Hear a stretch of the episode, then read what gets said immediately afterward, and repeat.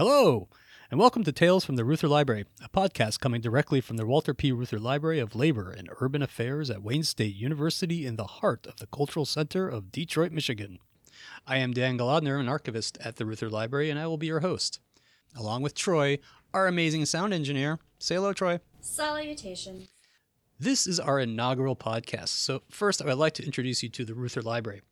Although we are called a library, we're actually an archive with over 1,600 collections available to the public. Our mission is to collect and document the American labor movement, the metro area of Detroit, and Wayne State University. We have personal papers of rank and file members, as well as presidents of the unions, labor writers, activists, and organizations related to unions. And we collect the history of modern metro Detroit area as well. Modern, I'm talking about the 20th, 21st century of Detroit. Subjects are range from housing issues, civil rights issues, segregation, city development, government and school issues. And of course, I would be remiss not to mention the collection of the 150 year young Wayne State University. Yay, Wayne! The collection also documents the Wayne State University starting as one small building in the 1800s into this large campus that we are broadcasting from today. All these documents, papers, and boxes are all backed up by over a million photographs, videos, and audio tapes in our audiovisual department.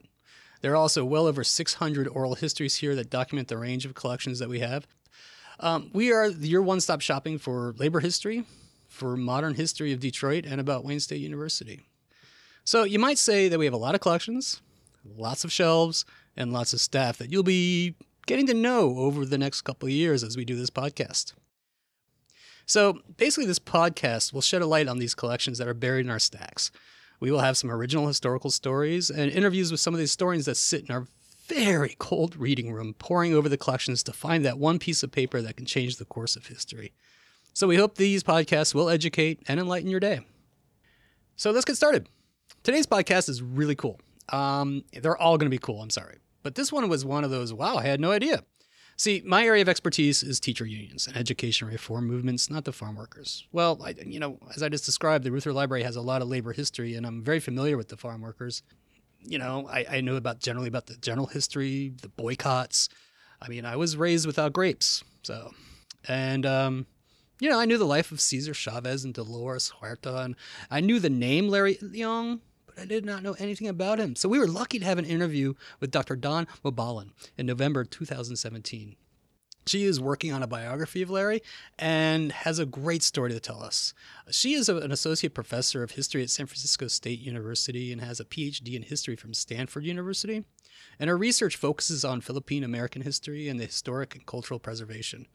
And she's also co founder of the Little Manila Foundation. So we broke this interview into two parts. It seemed to go better, and our amazing sound engineer did all the work. Say hello, Troy. Ahoy! Ahoy, hoy. The first part will be the biography of Larry Itliong, a dynamic labor leader that is only now getting his due. His, his life is, was kind of forgotten within labor history. And, and he has a wonderful history about the labor movement. And also, there's a great immigration story here. And it all begins in the 1930s. It ends in his death in the early 1990s. You will learn why he was called Seven Fingers, which is a pretty neat story, and why Coachella is so important to the labor movement and not just a rich kids music festival. So, the one thing that I did take away from this was that although Cesar Chavez was the face of the UFW, Itliong was considered the heart.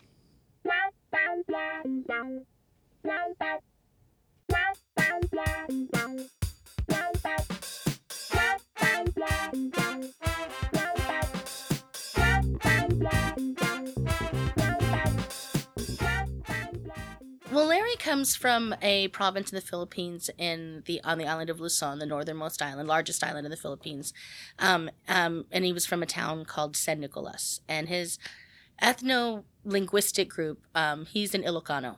So they're uh, an ethnic group, language group from the northern part of the Philippines, known for their propensity to migrate as a result of very poor agricultural conditions. They're, they Ilocanos are on the coast of a very mountainous, rocky strip of land where the land is not very fertile. The bulk of the early part of the Filipino diaspora came from that region. People moving on to find better land and then going to Hawaii and then going to the, the mainland. So he was he had um, he was one of several siblings, family, poor farmers, went to about fifth or sixth grade, and then had heard from a neighbor that if he went to the United States, he could go to college and become a lawyer. He wanted to become an attorney. That was his dream, and uh, hundreds of boys from his village had come to, had gone to Hawaii and then the United States by the time he came in 1929. Um, when you look at the ship manifest, um, when he came over, he was one. He was the youngest actually. He was 15, um, but he was one of several dozen boys from his province. And I say boys because literally most of them were about 17, 18, 19, and he was the youngest at 15 um, to come over. And all of them um, having uh, been born and mostly raised under the American Empire. So the United States uh, conquered the Philippines in 18. Well, the war starts in 1899. It ends technically 1902. But uh, Larry and his generation had gone to American public schools where they learn English. They learn America is the greatest country on earth. Their teachers tell them that they could pick gold up off the streets. And there was a generation of Filipinos that were educated by the U.S. government. They were called pensionados, and some of them were women, pensionadas.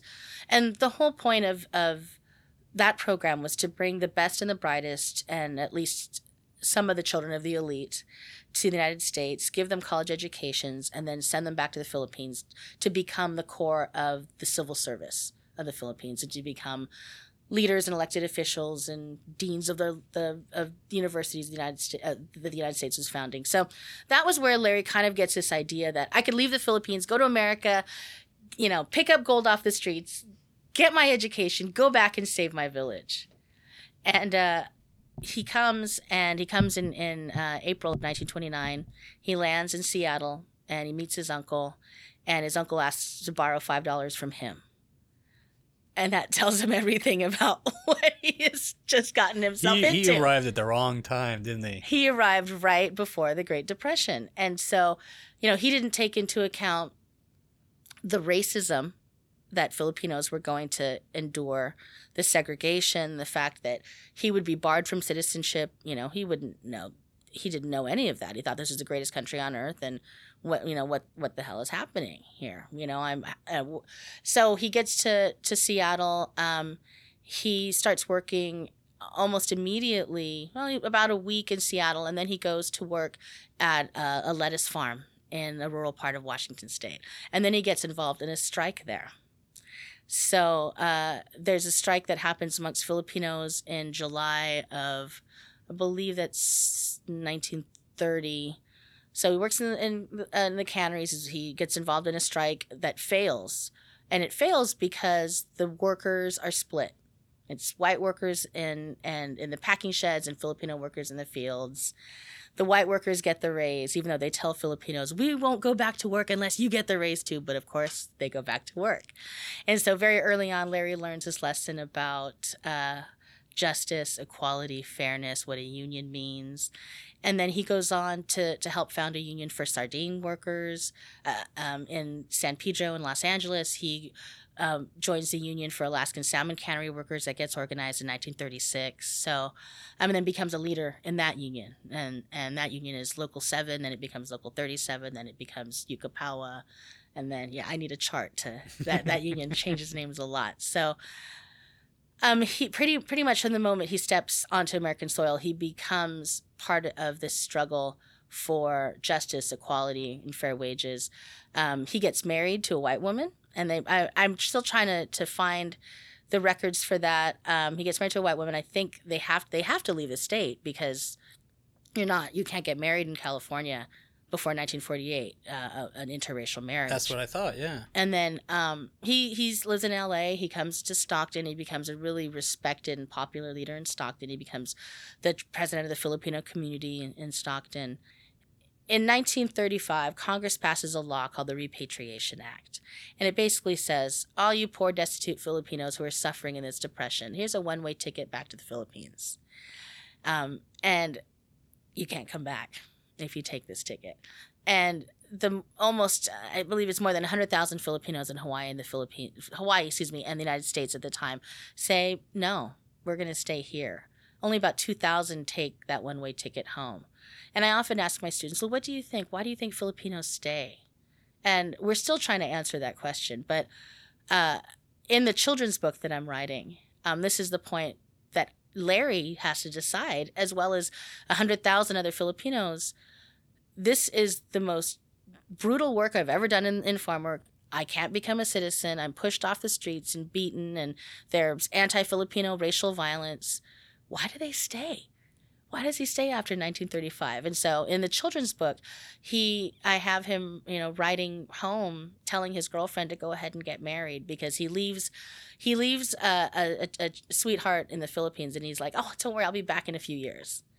You know, and, and then we'll I'll be rich and we'll get married. And that's the moment that he has to say, um, I'm staying here and you can go ahead and marry somebody else. And he's, he's just 20, 21 years Yeah, old making this decision about he- his future life. Yeah, I mean, he comes at 15 Yeah. in 1929. And so he's like 19, 20 when he makes that decision. And before that, I mean, he also loses three fingers in a in a really terrible accident that he describes. He did he did a long oral history interview with Jacques Levy.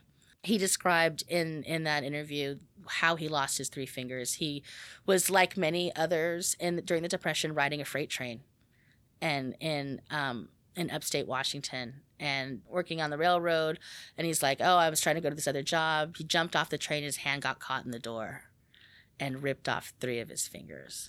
Hence why he's called Seven Fingers. Exactly. So, and and one of the the kind of there's an urban myth, and I may have helped to propagate it because an old timer told me this. Oh, he must have lost it in a salmon cannery accident, which made sense, right?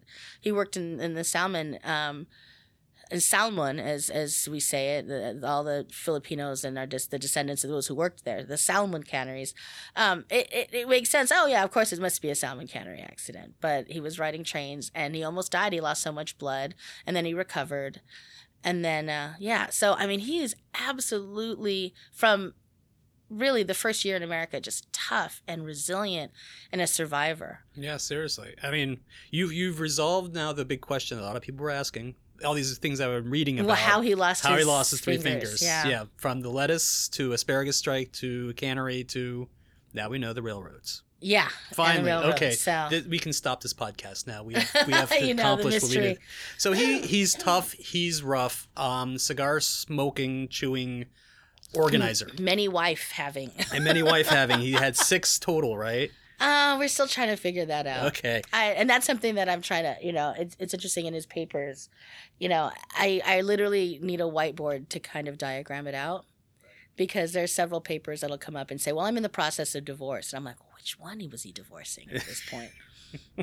because I'm comparing, you know, I'm comparing records that you can get online that show divorces and marriages and, you know, and then I'm like, who, who which wife is he talking about now? I mean, because he literally, I mean, he is tireless. I mean, he's like organizing people and the next day getting married and the next day organizing people and the next day getting divorced and the next day. He he's a passionate guy. he was dynamic, a dynamo. He was doing everything. He was doing it all. He and finally, he, it in. he becomes president of AWOC.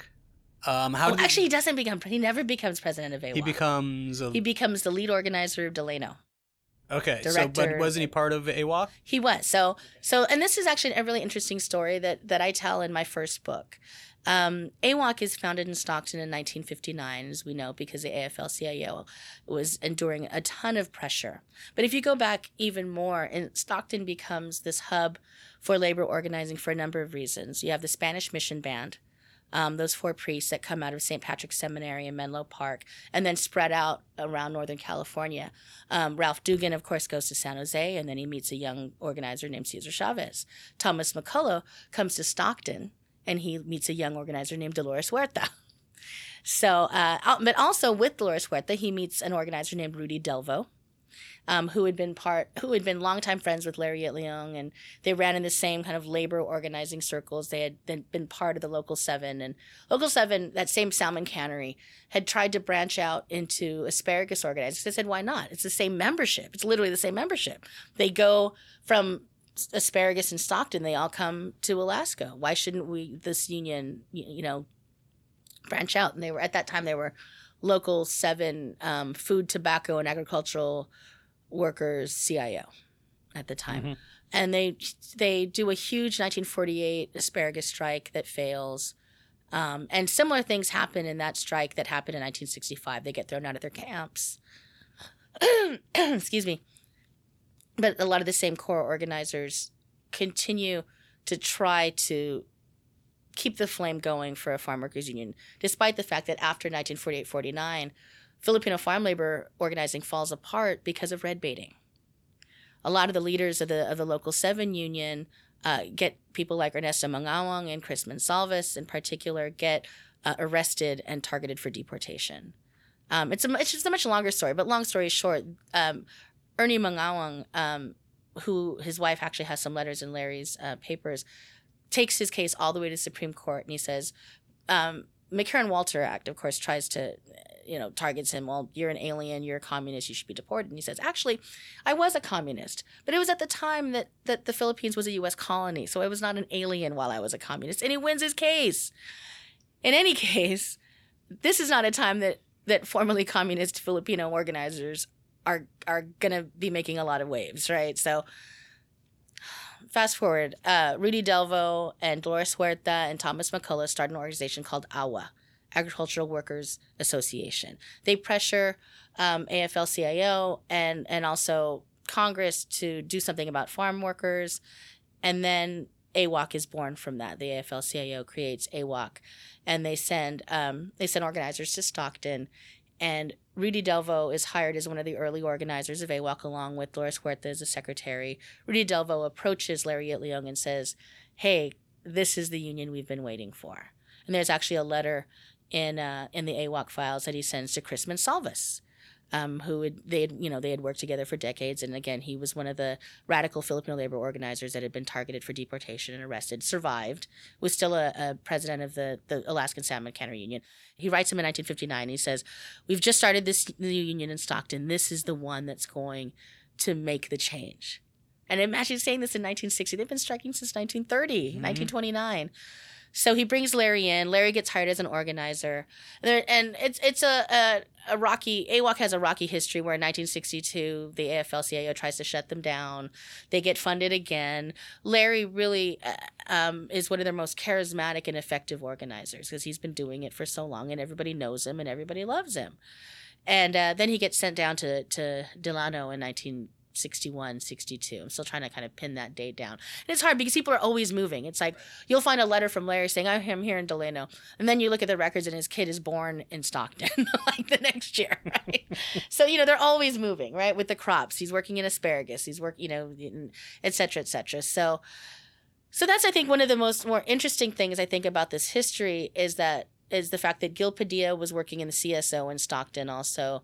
Um, and Doris Huerta goes from um, a CSO to the AWOC, and then moves down to to you know to Delano and the NFWA, and how all of these organizers kind of knew each other or knew of each other and worked together for many years, and then the grape strike starts. So walk us through that first grape strike. Okay. Here he goes. Larry Larry calls them all into a was it a union hall or was it a It was the Filipino Hall. That's right. And so May 1965, um, Pete Manuel and Ben Gines, who were organizers with AWOC in in the southern region under Larry, had um, had called the the strike in Coachella, and they won the dollar forty an hour. Or, yeah, dollar forty an hour, twenty five cents a box uh, battle, but they did not win union recognition. Uh, and it was it was also a, a, violent struggle where people got arrested and um, and so they they assumed that when they got to to Delano that they would get the same rate, but the farmers did not even reply. And so September 7th, they held a huge meeting at Filipino Hall on Glenwood Street in Delano. And uh, and so several hundred members are packed in the hall and lots of different Filipino languages are being spoken. Ilocano, which is where Larry is from. There's Tagalog. There's Visayan. I mean, there's a, over a hundred languages in the Philippines, and those are kind of the three major ones, plus English. And and then the union is not just Filipino. I mean, there's there are African American members and white members too, Puerto Rican members. So they argue pretty. Uh, it's a lengthy argument, but they finally they finally vote unanimously to go on strike, and so the strike starts the next day. And so leaders emerge from that strike. Um, so you have you have Larry at the head, and you have Ben Gines and Pete Manuel and um, Philip Vera Cruz and Pete Velasco. I think one of the um, really important records of that strike is the strike journal that Pete Velasco keeps. That's in box twelve of the AWOC papers. I know that box by heart now. Um, you know where, and it's a very, he's a very sensitive guy. I mean, you see that even in his just little notes to Cesar. He's like, "Hey, I'm your money guy," because he was the head of the defense fund. You know, there's very sweet interactions that that Manong Pete Velasco has with everybody in the UFW. I mean, he's the longest serving Filipino on the board. I mean, he doesn't retire until the mid 90s. So he had a deep, deep love for for the Union and for he was particularly close to Cesar. But um, he says some really really sweet things. You know, he says our lovable Larry Itliong, our our leader, and he talks about the food being brought in and the visitors who are coming, and you know how resolved everyone is to to seeing the strike through. So that's what I think one of the most important documents for me to understand the mindset and the tenacity. It lets you understand the tenderness they had for each other and that union solidarity brotherhood exactly the brotherhood the sisterhood Yeah. how much people were willing to sacrifice for one another something i think is also really important to look at that i've, I've talked about in some other pieces of, of writing that i've done is is the solidarity that's developed in the strike kitchen so that's something I've also been looking at in in the papers here is how people talk about how they ate together, how they fed one another, and how important that was to keep the strike going. Uh, You know, the army's run by this food. And Yes. technically, is an army. Yeah, and this is also a way that Filipinos and Mexicans f- form these bonds of solidarity with one another. I mean, Gil Padilla, in oral histories he's done in the past and in oral history that he'd done with me, talks about this is the first time Filipinos and Mexicans sat down like brothers. Now, this is interesting. Now, Larry and AWOC go to Cesar Chavez. I mean, of course, there's a relationship with Dolores already. And Gil. and and Gil, and they take the the chance of bringing in a heavily Mexican union, hmm if it was a union then, with heavy Filipino Workers Association. Workers as they would Association. say, yeah. and they were usually used against each other in the on the on the fields. And here's a chance to bring them together. It's it sounded like a huge risk because there was more Mexicans in that who would be taking over and probably Yeah. doing. What was the mindset there, and how did and walk us through? I keep saying walk us through, but yeah, just like how did this develop? And, and this is something that's that's so important uh, that I'm still trying to get at in in my research and in my oral histories is Larry's Larry's strategic move, right, to go to to go to Cesar and say, "You have to join us," because the strike was getting broken by Mexican scabs, and he saw clearly that they would never win if if it was broken by these scabs, and vice versa. And Cesar knew it too. he said, "Well, when you know," Larry said, "Well, when you go on strike." And, and this is the part that is hard to nail down exactly what they said to each other, right? Because Dolores will say she's the one that brokered it. And Gil will say that he's the one that brokered it, right? And of course, there was no recorder around, except there are statements that they both gave to reporters at the time at what they said to each other. And I know that Cesar said, Well, we're not ready for a strike. You know, and, and Dolores says, Well, we had $75 in our strike fund. How could we go on strike? Um, you know, but they have that big meeting in Guadalupe Hall, I mean, Guadalupe, Guadalupe Church, and they all vote, um, really swayed by how violent the growers had been to the Filipinos in that first week, throwing them out of their camps, hiring goons. I think one of the most heartbreaking stories that I've, I've read in the archives as well as in other secondary sources are when, you know, they, they shut off the gas, they shut off the lights, they shut off the water, and these poor Filipino men who have nowhere else to go are trying to cook their food over an open flame, and the hired goons come and kick over their, their pots of food, which is heartbreaking if if you understand how hard it is to feed oneself when you're on strike and you're not making any money and you know so anyway so um i think it, it sheds a, a it, it- there's a lot of complexity with how larry and the other filipinos must have felt at saying okay in order for everyone to win not just filipino farm workers but every farm worker to win we're going to have to come together. And in that coming together is going to mean a lot of sacrifice. And there were a number of filipinos ben gines and pete manuel who left the union. Hundreds of filipinos who said you know um, at, different junctures left the union um, at the merger you know, who said, "Okay, no, we're we're not getting together, and this is a social movement, and I'm not for a social movement. I'm for a union." That was the huge divide with with the creation of the UFW. Here is a heavy Catholic social movement. Um, we're gonna go on hunger strikes. We're gonna march. Where you bring in the Filipinos who've been bargaining with the shotgun on the table. Literally, say you know exactly. I mean, how did they? I mean, these are these are Filipinos that went to work with with you know guns and knives because they had since the late 1920s because they had to battle um, you know, Dust Bowl migrants. They had to battle the Klan. They had to battle everybody to try to keep their jobs. You know, and here they were being told, okay, we're going to march 360 miles to Sacramento behind the behind a statue of, of the Guadalupe, you know, the, the Virgen de Guadalupe. And one of the things my father said that, and my father came in 1963, um, and his dad had been here since 1929. So there's a lot of transnational families happening in the Filipino community. But his elders were were Larry's peers. A lot of the labor contractors that I see in the AWOC papers in the, the in the first strike were my dad's more people I called my uncles, my dad's friends in Stockton. And so he says, I said, Well, what did you guys all think when, you know, when he led the strike to the march to Sacramento? He said, uh, marching 360 miles behind the statue of the Virgin Mary is not a strike. Mm-hmm you know, and and you also see that with with folks in AFL-CIO and and and other farmers. They're like, we want to or we want to um, bargain with a real union, not not this social movement thing. So you know, you have Filipinos who were like, um, why can't we just shoot the guard that just hit me? and you have you have first you have a um, firsthand accounts of people who were like, yeah, and then they saw the the guard, you know, or the the the grower roughing up um, one of the Mexican strikers, and then all the Filipinos pulled their knives out, and then, and then somebody had to be like, "Stop! CBS is here! Everybody, put your guns away!" you know. so I mean, the, there were um, cultural issues. I mean, you also have to understand a lot of these guys. They're either former communists or they're hardcore lefties and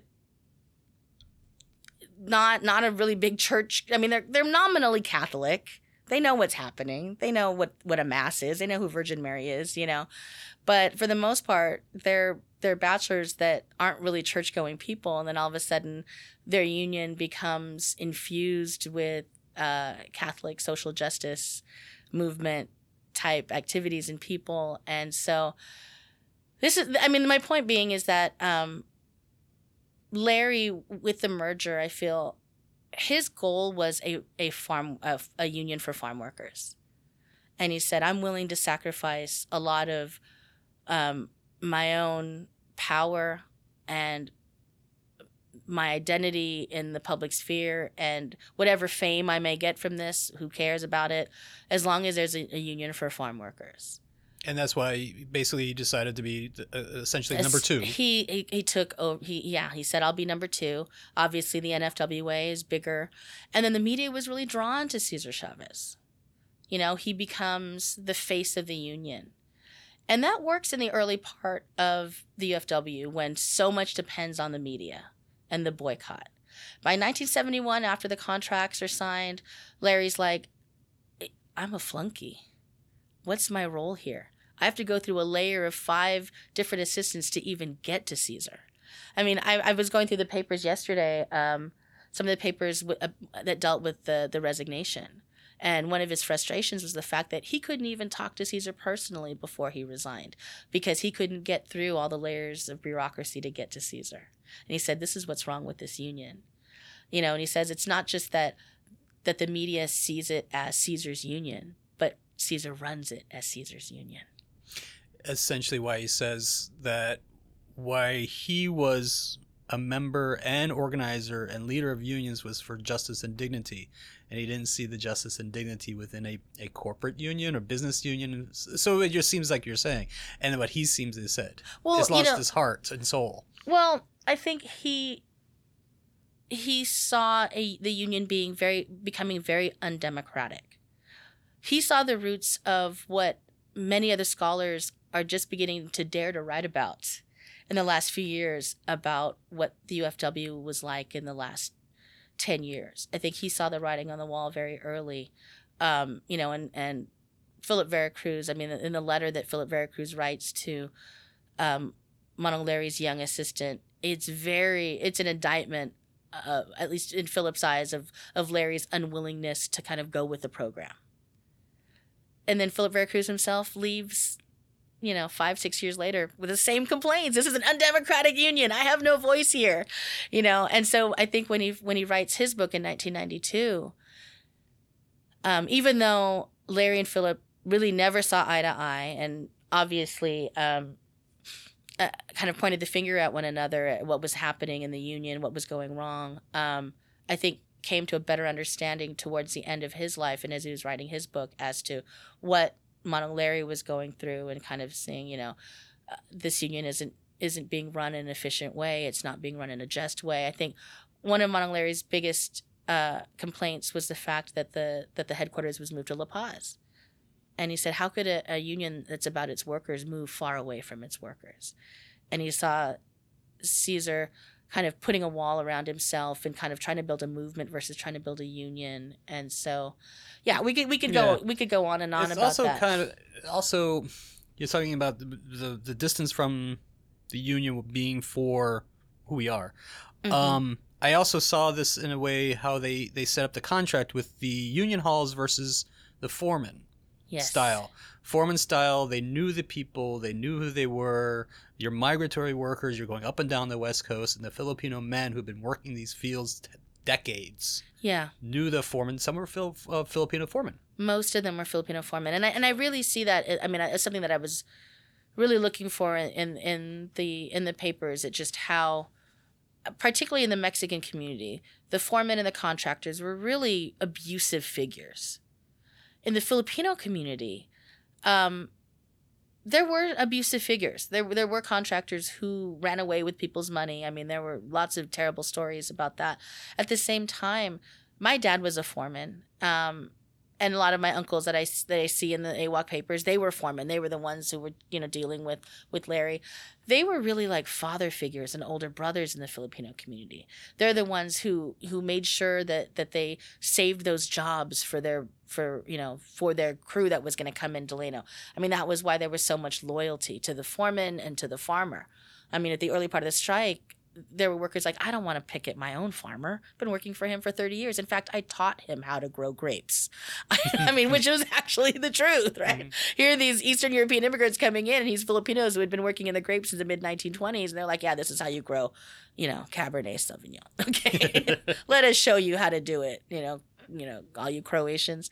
Uh, all right. So there is this distance himself from the Union, 70 October 15, 1971. He, yeah. he leaves what's the next steps for Larry? I, you had tons of bachelor men aging in the yeah so, so, so he starts doing the work that he'd been really doing a lot on the side um, and always pretty much through his life um, social service work one of the uh, a big part of his papers here are letters that he's writing on behalf of Filipino uh, senior citizens, helping them get citizenship, helping them track down the paperwork that they need to prove residency so that they could apply for citizenship and then be able to go back and visit their families in the Philippines with a passport you know so you have letters that he's written to travel agencies in la you know please prepare the ticket for so and so and uh, a letter that he writes to a family one of our family friends in, in stockton saying okay i have this man and he says that you're his cousin and you're the only one who can corroborate his arrival on this boat. And you know i mean he does a lot of that a lot of that work um, and and tries to advocate on behalf of Filipino senior citizens. At the same time, he's also staying very active politically. He's still he's a delegate to the DNC. He's sought after for his political endorsements. He gets married again and has another kid. um, how, in, how in this time he period, he many... has four biological kids and three stepchildren. Okay. So he has seven total. Okay, I, I, thought you would say something in the twenties there. Twenty. hey, you know, you know, but we don't know. The papers don't tell it all. there, I'm sure he's left a trail of Itliongs up and down the valley. God, more power to you, Manong Larry. That was an interview with Dr. Mabalon. Troy, did I say her name right? You did. Now, for the first five minutes of that interview that uh, you just heard, is it I could not pronounce her name. I just ended up calling her Dawn. I couldn't do it anymore. So I just, just wanted to share that with you guys. Uh, she was a recipient of the Sam Fishman Travel Grant for 2017. The Fishman Grant provides up to $1,000 to support travel to the Reuther Library to use archival records related to the American labor movement. The award is named in honor of Sam Fishman, a former UAW and Michigan AFL CIO leader. So we give out about five to six a year. So if you're interested, please visit our website at www.reuther.wayne.edu. Thanks for listening, everybody.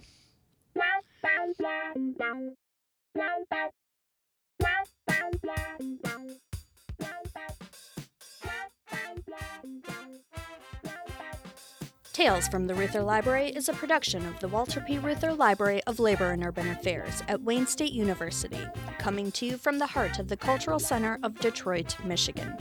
The producers of Tales from the Reuther Library are Dan Golodner and Troy Eller English.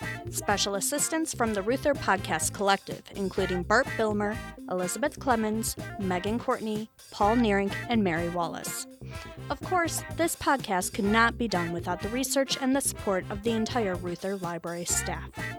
To learn more about the Reuther Library, or if you have any questions, please visit our website at www.reuther.wayne.edu. Thanks for listening. Say goodbye, Dan. Goodbye, Dan.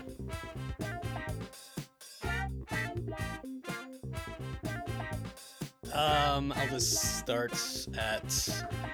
He was instrumental in the creation of the United Farm Workers. As Cesar Chavez was the face of the UFT, Itliong was considered the heart. With us today is Dr. Dawn Mabalon, assistant professor. Mabalan, Mabalan. Mab- Mabalon? But you might have, you said you have T again, so you might have to do that whole thing over. Oh, for crap. You know what? I'm New York. I'm thinking UFT, United Farm Workers. What's United- United UFT? United, United Federation of Teachers. United Farm Technicians? Yeah, you're thinking. Ah, for Pete's sake. All right. Okay. One, two, three. As Cesar Chavez was the face of the United Farm Workers, It was considered the heart. With us today is Dr. Dawn Mabalon. Mabalan. Mabalon. Okay, well, we'll, we'll just keep that in.